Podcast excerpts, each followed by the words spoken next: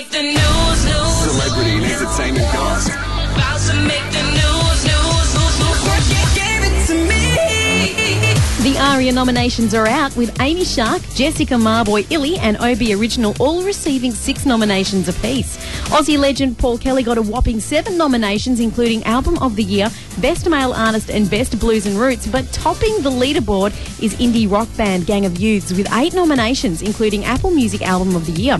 The ARIA Awards air on the 28th of November at the Star Event Centre in Sydney, which will be broadcast around Australia on Channel 9. If you're a massive Survivor fan, then this is your spoiler alert right here.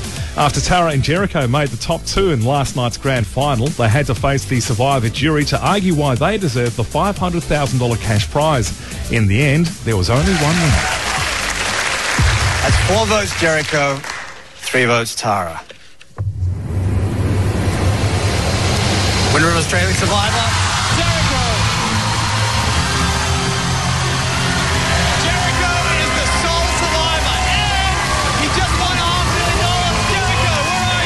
Well done, Jericho. Outwit, outlast, outplay. He did indeed.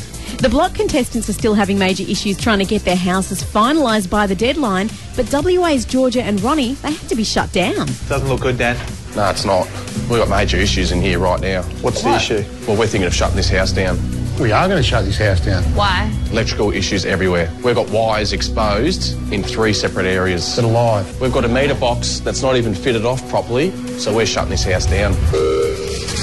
I'm just really highly stressed. That's where I'm at right now. We're not going to get it done. So we just won't finish this week. I'll be on camera right now. For sake.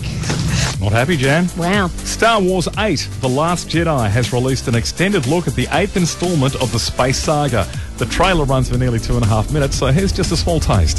When I found you, I saw raw, beyond that, something truly special.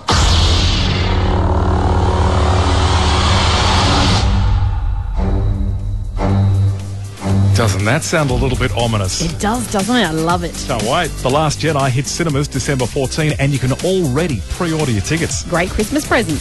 And Dame Judi Dench was out walking with her grandson in Covent Gardens when she was stopped by fans for a photo. But it wasn't the Oscar winning actress they were interested in, it was her grandson Sam, who reportedly looks a lot like Ed Sheeran. Poor. Now, Ed Sheeran heard the story and sent Sam a message saying, I hear I look a lot like you. And Judi Dench said, I lost my heart to Ed over that. Aww. Want to hit a celeb and entertainment goss? Coastlive.com.au. Coastlive.com.au. Coast FM.